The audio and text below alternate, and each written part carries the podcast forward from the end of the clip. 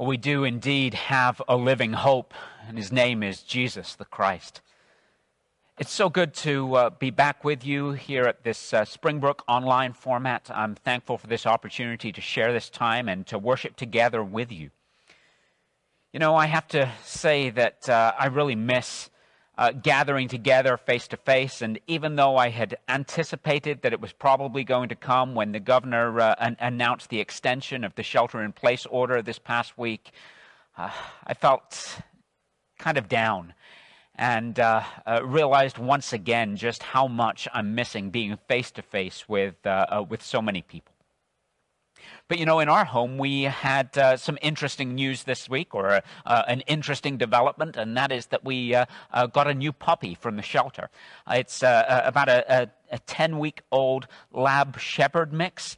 And uh, so we now have this puppy in our home. And I have to tell you, while puppies are super cute, they are also a lot of work. And uh, uh, now we have this puppy in our home. It's interesting because we also have uh, uh another dog, who's about two and a half years old. And what we've been experiencing is that this puppy, with so much energy, is wanting to play constantly. And uh, uh, the older dog is, is doing pretty well with this, but uh, sometimes when uh, our older dog Heidi is, is, is lying down or taking a nap or, or just doing her own thing, the puppy will come up and all of a sudden jump on her, or uh, uh, she'll go and start nibbling at her ear or, or trying to eat from her bowl. And, and, and while Heidi is doing well with this, sometimes the puppy starts to push it a little bit too far. And so Heidi, our older dog, will get up and she'll start to growl, and, and the teeth will come out. And uh, uh, she shows that she is getting irritated with this young puppy. And it kind of made me think about uh, the fact that a lot of us are probably feeling uh, cooped up, and this news of this uh, uh, extension of the shelter in place order, maybe we are, are, are, feeling it even more this week. And perhaps, like, uh, uh, like our dog Heidi, you are starting to find that your patience is running low and that there's some tensions that are starting to arise in your home. Or perhaps that's not the case with you, but, but uh, after hearing Pastor Rich's message last week as we kicked off this Peacemaker series, maybe uh, you have been just sensing that the Lord is laying on your heart a situation, a relationship uh, where there is some brokenness and where there needs to be some uh, reconciliation and restoration whatever the situation may be for you, I'm so thankful to be able to uh, uh, uh once again uh, uh, open God's Word with you as we continue this Peacemaker series. And this morning we're going to be looking together in the New Testament book of Matthew and in Matthew chapter 5. And so I want to invite you to grab your Bible and to turn there with me, Matthew chapter 5. And in a moment we're going to be beginning in verse 21 as you're making your way there, this is a, part of what we call the Sermon on the Mount. And in fact, what we find in Matthew chapter 5 and chapter 6 and chapter 7 is, is really talking about the, uh, uh, uh Jesus describing the marks of a true disciple. A disciple is one who is a follower of Jesus, who is uh, in his power learning to live a transformed life in obedience to him. And as we heard last week from Pastor Rich, one of the hallmarks, one of the defining aspects of uh, Christian discipleship is that they are a peacemaker. And so, for the sake of our time together this morning, I want you to think of these words kind of synonymously. There's a sense in which a, a, a genuine biblical disciple is a peacemaker. And someone who is practicing genuine biblical uh, peacemaking in the power of the Holy Spirit uh, is demonstrating the reality of their discipleship in Christ. And so we find ourselves here in Matthew chapter 5 this morning. And uh, what we're going to see is that peacemakers rein in their own anger and they do everything that they can to reconcile with those who may be angry at them. Beginning in verse 21 of Matthew chapter 5, we read these words You have heard that it was said to those of old, You shall not murder, and whoever murders will be liable to judgment.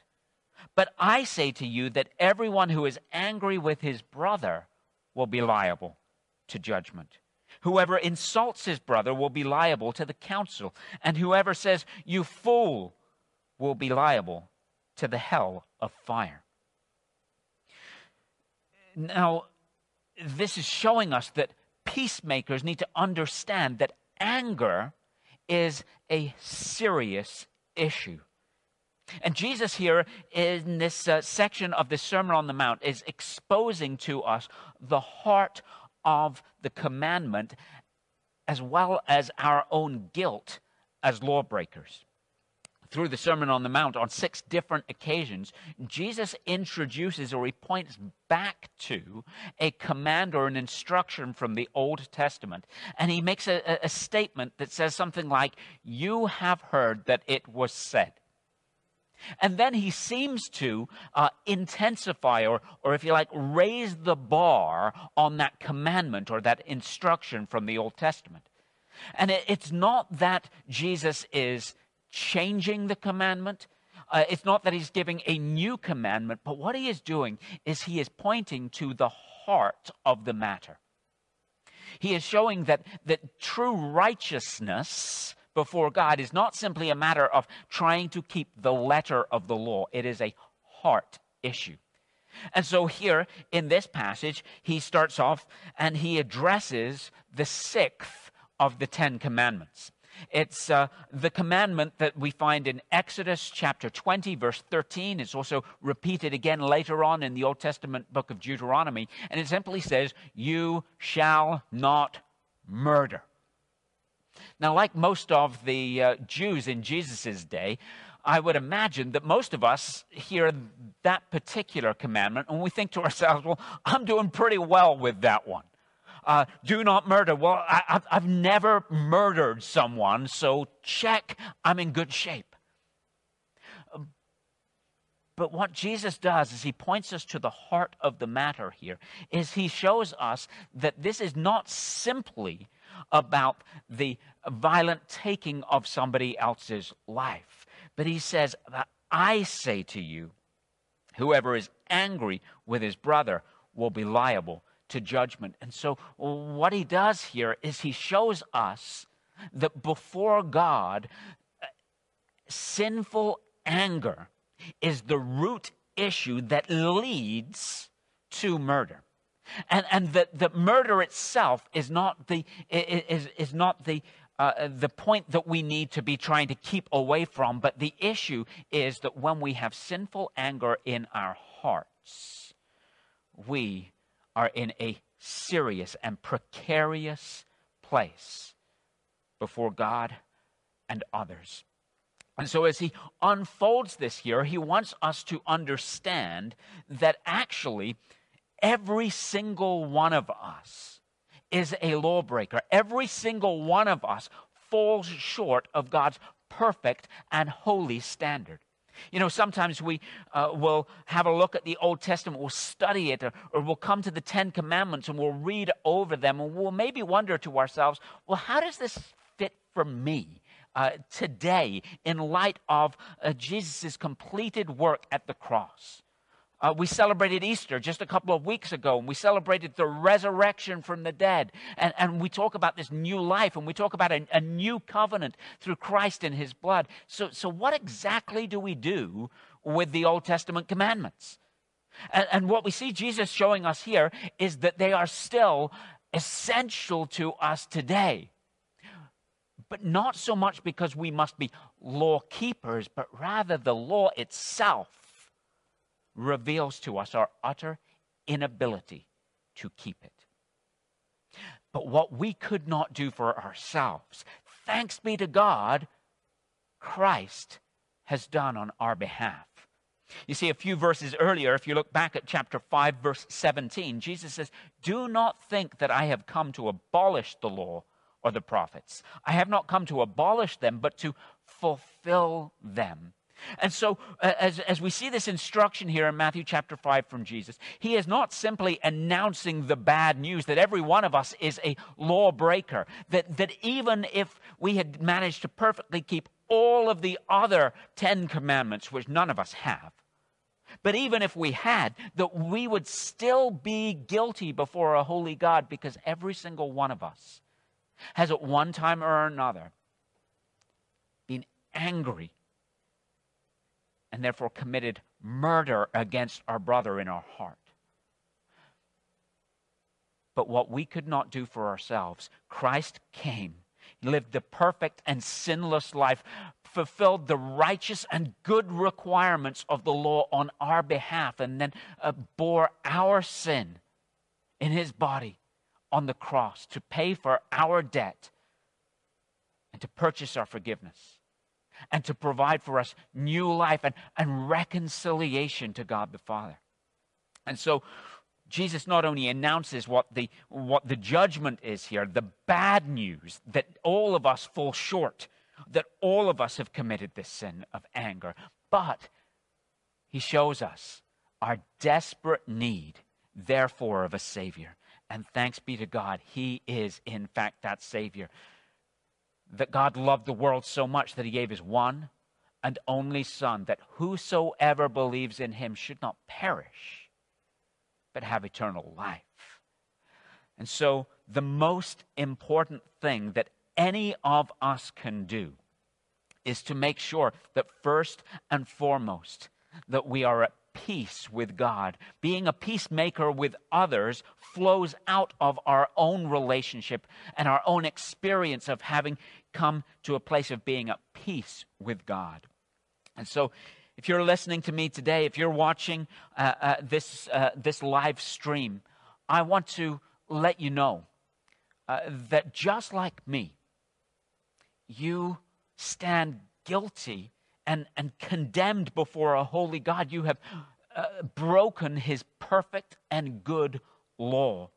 We've all done it in many different ways and at many different points. But as this passage points out, that, that even sinful anger, that anger towards another person, is an expression of that lawlessness, and therefore that without Christ and the righteousness that He provides, all of us stand condemned before God. But that Jesus offers us, He invites us to respond to Him, to take on His sinlessness, His righteousness, and receive His forgiveness.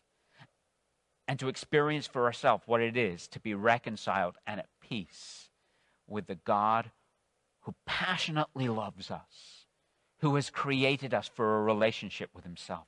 If you've never taken that step, then you can do that by, by uh, simply praying, simply crying out to God and confessing that you are a sinner, acknowledging that you need a Savior, and asking for His forgiveness through Jesus Christ. And a little bit later in our time, uh, I want to share with you a way in which you can let us know if you've taken that step, because we have some uh, great resources that we want to get into your hands that will help you uh, to grow and uh, continue that relationship uh, that you're beginning with Jesus Christ. But anger and insult, according to this passage, according to what Jesus says here, uh, uh, is such a serious matter that it results in consequences both now and for eternity. Notice he says, I say to you, everyone who is angry with his brother uh, will be liable to judgment, and everyone who insults his brother will be liable to the council, and whoever says you fool will be liable to the hell of fire.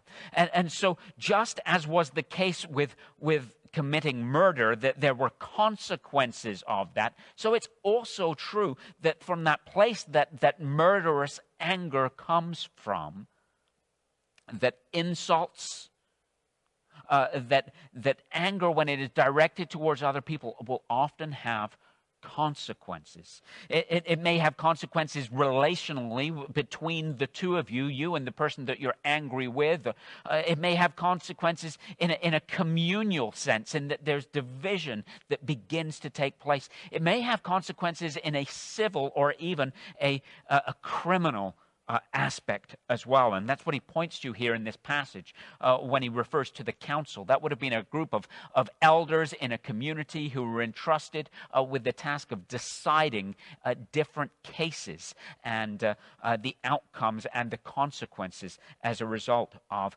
the, the actions of, of sin within the community.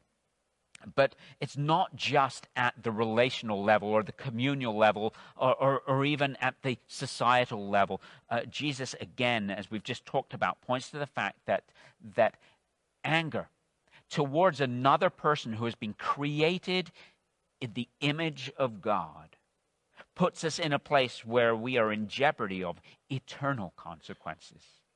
Eternal consequences for those who reject the forgiveness and the salvation that is found in Jesus Christ, in that they will stand before God on that day of judgment and they will be condemned to an eternity apart from God because of their sin.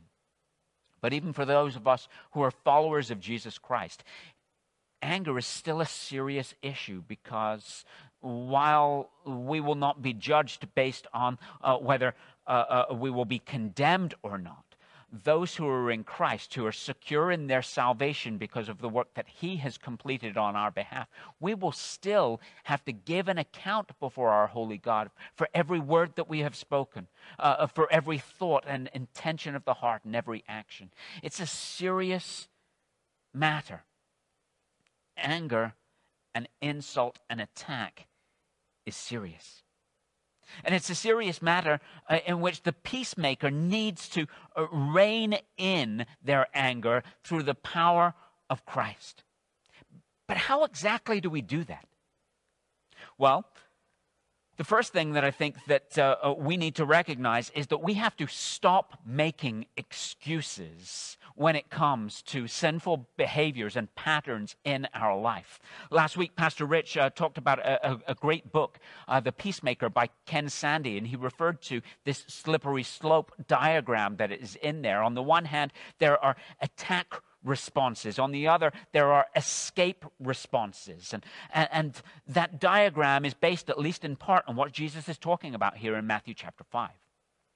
And, and anger and insults, and uh, those would be a part of that attacking responses, which ultimately uh, result in murderous thoughts and even in some cases in, in murderous actions. Uh, but if we are to be peacemakers rather than to attack or rather than try to escape, them, we need to first of all, stop making excuses for those sinful patterns, those that, uh, that that anger that comes up. Because you know, sometimes we'll make an excuse. We'll say something like this: "You made me so angry." And what we try to do is we try to shift the blame onto the other person. And while it may be very true that that person did something that was poorly thought out, or even that was outright sinful toward us, we still are responsible for the way in which we respond to the actions and the words of others. They're responsible for their side of things, but we are responsible for how we respond. And so we have to be careful that we don't try to push the blame for our sinful response onto other people. But we need to own that, we need to acknowledge it, we need to recognize it for what it is. And so we need to stop making excuses. Another excuse that sometimes uh, we'll make is we'll say something like, well, uh, it's not my fault that I have a short fuse, it runs in the family. Well, it may be true. Uh, m- maybe it kind of does run in the family. But again, ultimately, the way that we respond is something that we are responsible before God for. And so to, to simply say, uh, I have no control over it, first of all, is, is, is false. And, and, secondly, is, is, is simply an excuse that we need to do away with. And we need to acknowledge before God our part in the matter because anger is a serious matter.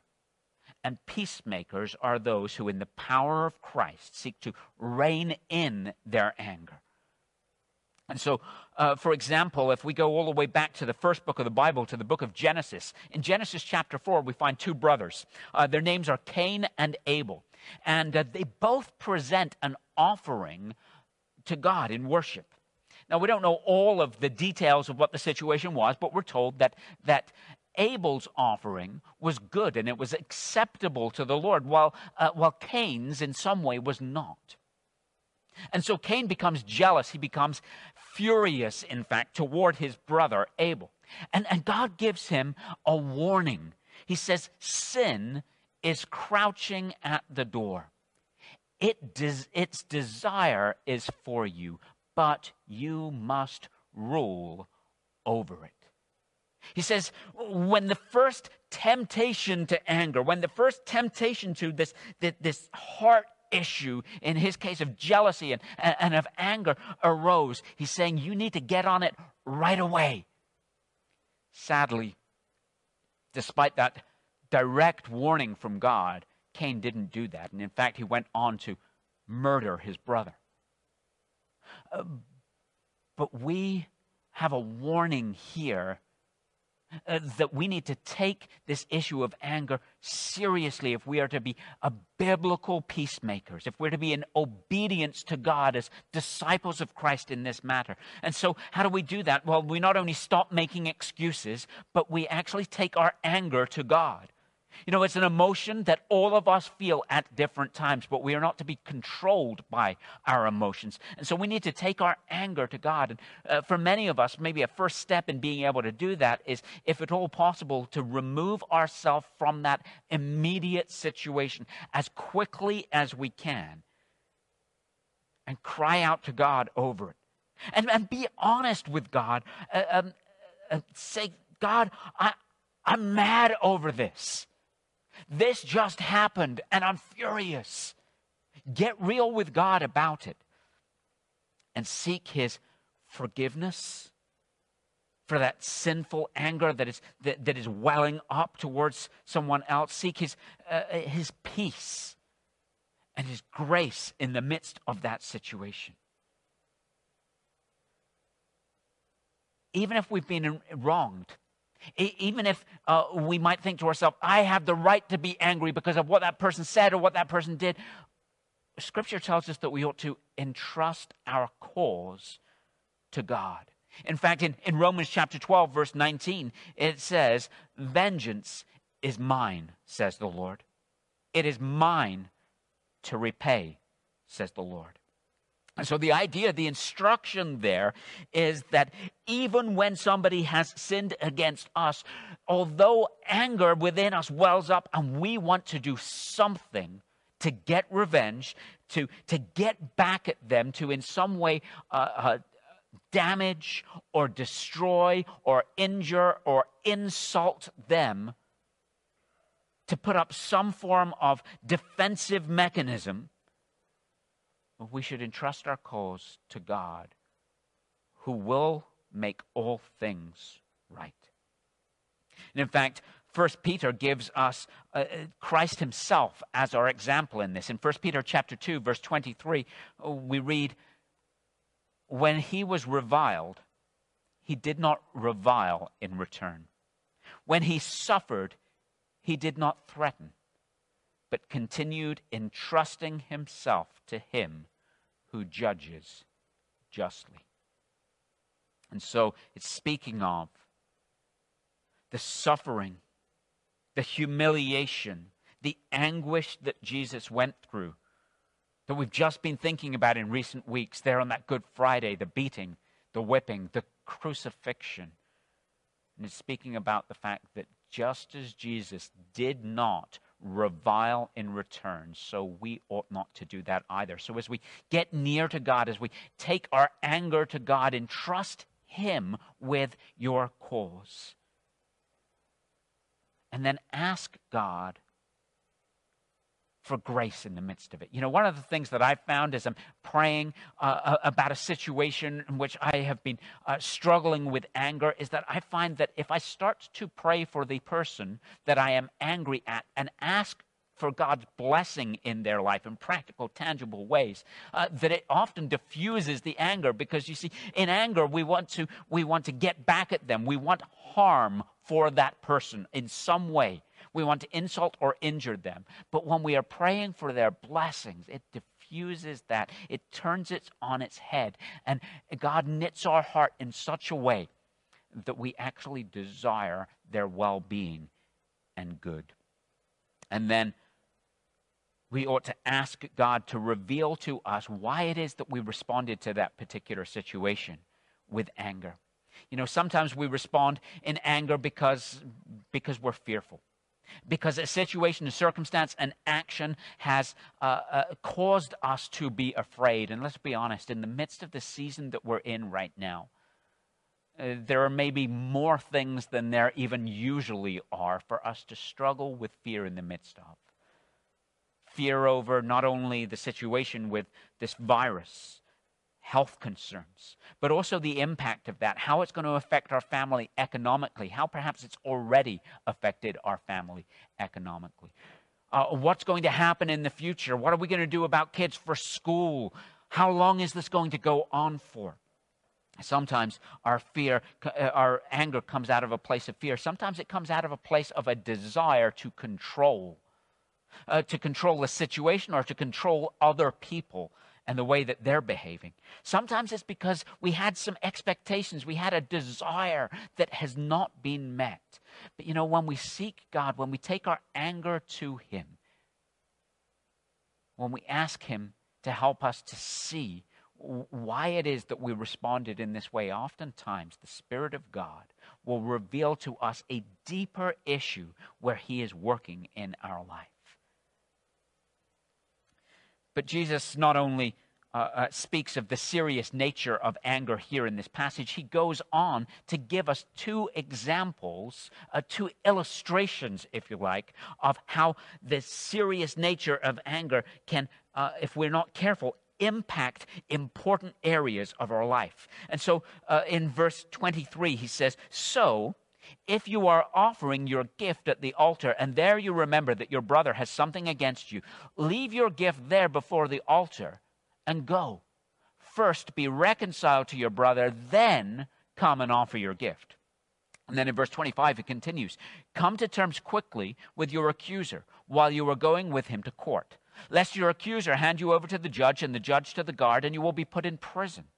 Truly, I say to you, you will never get out until you have paid the last penny. And so we've got these, these two illustrations, these two different scenarios here, which are very helpful and instructive to us. And what we discover, first of all, is that peacemakers pursue reconciliation for the sake of true worship. Uh, the first example here that he gives is of somebody who's going to worship at the temple. Uh, they're showing up at the temple. They have a, a, sacrifice or an offering or a gift of some sort to present at the altar. But perhaps as they're entering in, going towards the altar, uh, they, they remember that there is an issue, that there is a, a, conflict with another person. What's interesting here is that Jesus refers to this as being a, a, the fact that you remember that your brother has something against you. The fact that he's referring to brother here suggests that he's referring to another believer, uh, uh, somebody else who also is a follower of Christ. And, uh, uh and the conflict is with this other believer, and we need to deal with it quickly.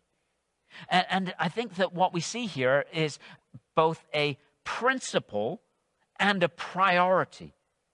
You see, the, the principle here is if you know of an issue, even if the issue is on the other side toward you, you must be the one to initiate reconciliation. Notice it says, leave your gift and go and be reconciled. In fact, later on in the book of Matthew, in Matthew chapter 18, we see this same principle played out. It says there, if a brother sins against you, go to him you know, sometimes we can be tempted again to make an excuse here. We can think, well, I know that there's an issue between me and this person. And if they'll come and apologize to me, then I'll be happy to reconcile. But that is not the behavior of a peacemaker. That's not the behavior of a follower of Christ. In fact, the instruction, the instruction that Scripture gives to us is you be the initiator. Are you the one who wronged the other person? Go and confess. Take the initiative. Uh, have you been wronged by another person? Go and, and, and work to restore the relationship. Take the first step. You and I are responsible before God for taking that first step towards reconciliation. And so that's the principle here.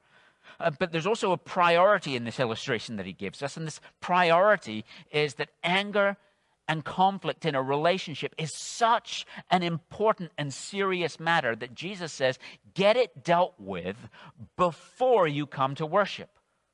Why? Because, you see, our relational conflict sets up barriers to our spiritual connection. You get that? Our relational conflicts set up barriers to our spiritual connection. And so he says, Leave the gift at the altar, go first be reconciled. It may be uh, that some of us need to take time on a Saturday morning. And we need to, to before God prayerfully kind of do an inventory we need to ask Him to help us to see if there's anyone that, that, that, has an issue with us or anyone that, that we have any level of conflict with, so that we can then take time on Saturday to connect with them, to deal with that issue, so that when we come together on a Sunday morning, even if it's right there in your living room, uh, uh, um, in this online format, or when we get back together, that, that you come ready to worship before God. This was an issue that we see all throughout uh, uh, Scripture. It's one of the reasons why in the New Testament uh, we see over and over again the importance and the priority of unity within the church. Why? Because when there's disunity, when there's division, it causes spiritual barriers. It, it affects our relationship with God. It, it's, it's why we see the Apostle Paul talking to the Corinthians about the fact that before they come to the table of communion, uh, they need to examine themselves first and deal with conflict and deal with any sin. It's why in Isaiah 58 in the Old Testament, uh, God says to a people who are busy doing all sorts of fasting and other spiritual activities, He says to them that I pay no attention to your spiritual activities. Why? Because at the same time as doing all of that, you are insulting and arguing and quarreling with one another. Your relational uh, context is out of place. And you need to deal with that so that you can come rightly before me.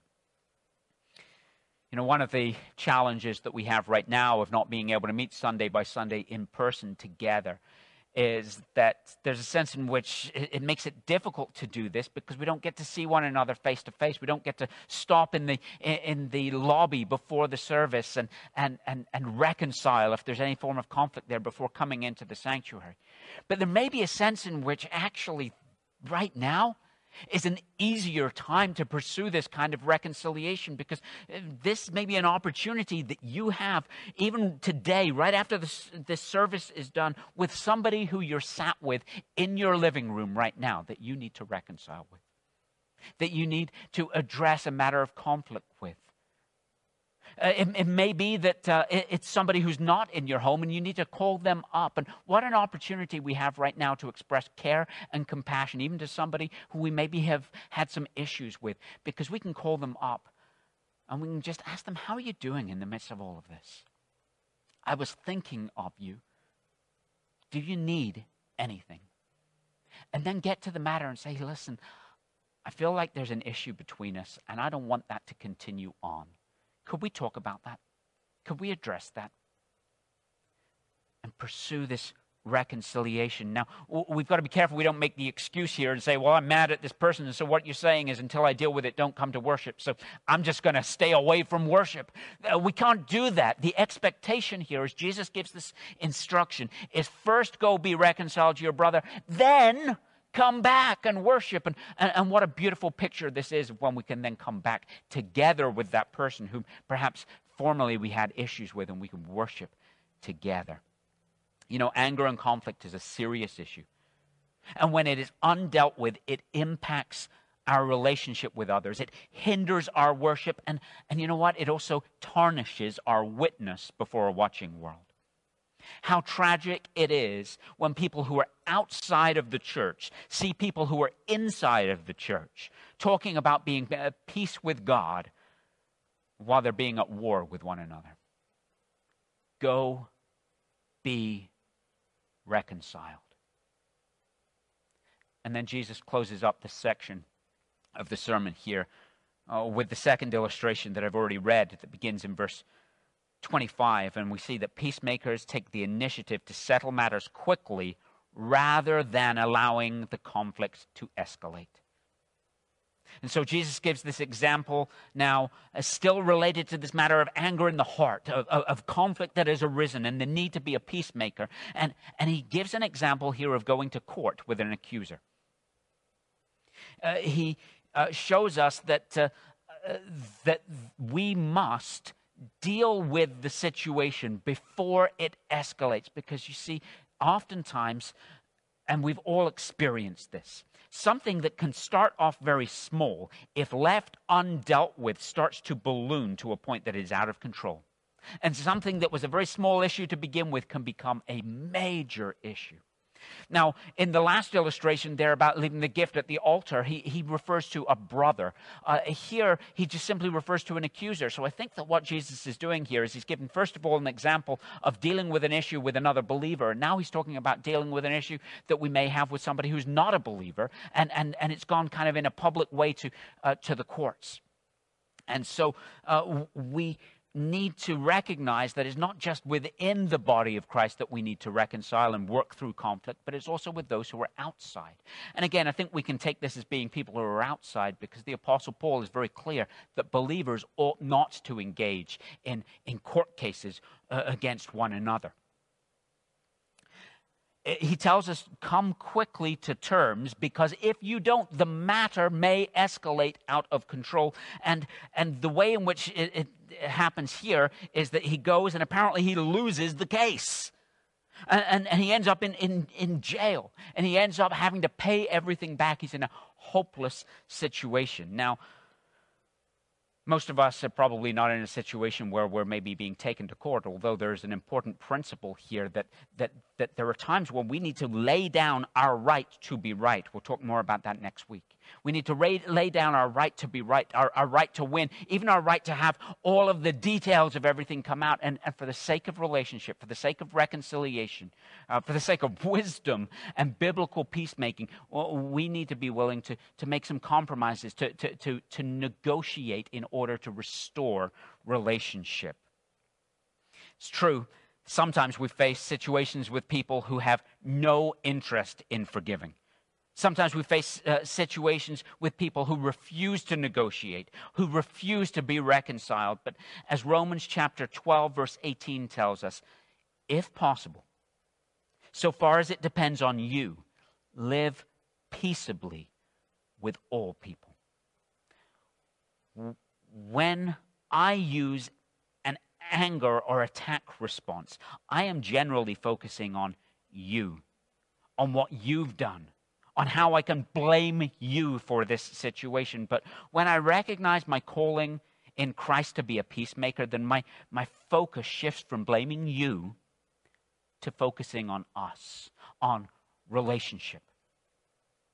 Uh, the result of that is I start to ask some different questions. I start to ask, for the sake of relationship, for the sake of honoring God, how, how can both of our needs be met? I start to ask the question how can we use this as an opportunity for our relationship to be strengthened? And it may be that you're in conflict with somebody, uh, whether it be in your family or, or, or, outside of your family, whether it be a believer or an unbeliever, and, and, and you need to wrestle through these. How can both of our needs be met? How can we use this as an opportunity that our relationship would not only be restored, but would actually be strengthened as a result? And as a biblical peacemaker, as a disciple of Christ, if that's what you are, then we need to ask the question how can I honor Christ in this situation? And do it in a way that I clearly put him on display for you and for others to see. We're called to deal with our anger. And we're called to seek in every way that we can to be reconciled to others. So let me ask you, how would God have you respond? As a peacemaker today. I mentioned earlier that the first step that some of us need to take is to experience uh, uh, coming into a relationship with God through Jesus Christ and, and being made at peace with Him, knowing that your sins are forgiven, receiving His gift of, of new life. If that's you today, then I would challenge you not to wait any longer but to start this new relationship, response to this invitation that Jesus makes, and to join his family and to receive his peace, his grace, and his forgiveness. If today you have done that, you can let us know so that we can get some resources into your hands. And you, can let us know by simply texting SB Faith to the number 84576. That's SB Faith to 84576. Or maybe you need to respond in a different way. Maybe during this time you've really been sensing a, a, lot more anger in your life. Maybe there's been a lot more tensions that have been rising up. Maybe something that you thought was maybe just a small issue with anger in the past has just been kind of put under the microscope in this season. And, and, and, you'd benefit from connecting with uh, a counselor. Uh, to talk through some of these things, or uh, that you'd like to talk with one of the pastors here. Or maybe you're just in a place where uh, you are sensing from God that you need to take a next step in your own growth in your walk with the Lord. Again, you can let us know with that, and we can help you get connected with some resources by, by texting the word SB Connect. SB for Springbrooks, SB Connect to 84576. And then finally, uh, the command, the instruction of this passage really is not only to rein in our own anger in the power that God provides, because we can't do it in our own strength. We need Him. But is to go and be reconciled to others. And so I would plead with you for the sake of obedience as a peacemaker, as a disciple of Christ, for the sake of unity within his body, for the sake of the glory of God, and for the sake of peace in your own life, go be reconciled. Peacemakers rein in their own anger, and they do everything that they can to reconcile with those who are angry with them. Would you pray with me? Oh Lord, we thank you that when we had sinned against you, you did not treat us as our sins deserved, but you have shown mercy and grace by sending your Son, our Savior, Jesus Christ, who came that we might be able to experience not only forgiveness of sins, but be made to be at peace with you, our Heavenly Father. Lord, teach us to be peacemakers. By your Holy Spirit, would you reveal within us those places where anger eh, eh, is prone to, to rise up so that we can deal with it before you? Lord, I pray that where we experience that temptation to anger, that you would give us grace that we need to stop and to turn to you, entrusting our cause to you. I pray, Father, that you would uh, teach us the rhythms of grace even this day and this week. And I especially, Lord, pray for those who may have conflict with others, relational conflict, or even legal conflict, as this passage describes. Lord, I pray that you would give them wisdom to conduct themselves with godliness, to put uh, Christ Jesus on display. And I pray that you would work in the hearts of the people involved in every one of those conflict situations uh, that you would bring about peace and reconciliation and that Christ would be seen clearly. We ask this in Jesus' name. Amen. Amen. And now, may the grace of our Lord Jesus Christ, the love of God, and the fellowship of the Holy Spirit be with you all. Have a wonderful week, and we look forward to connecting with you again next Sunday. God bless.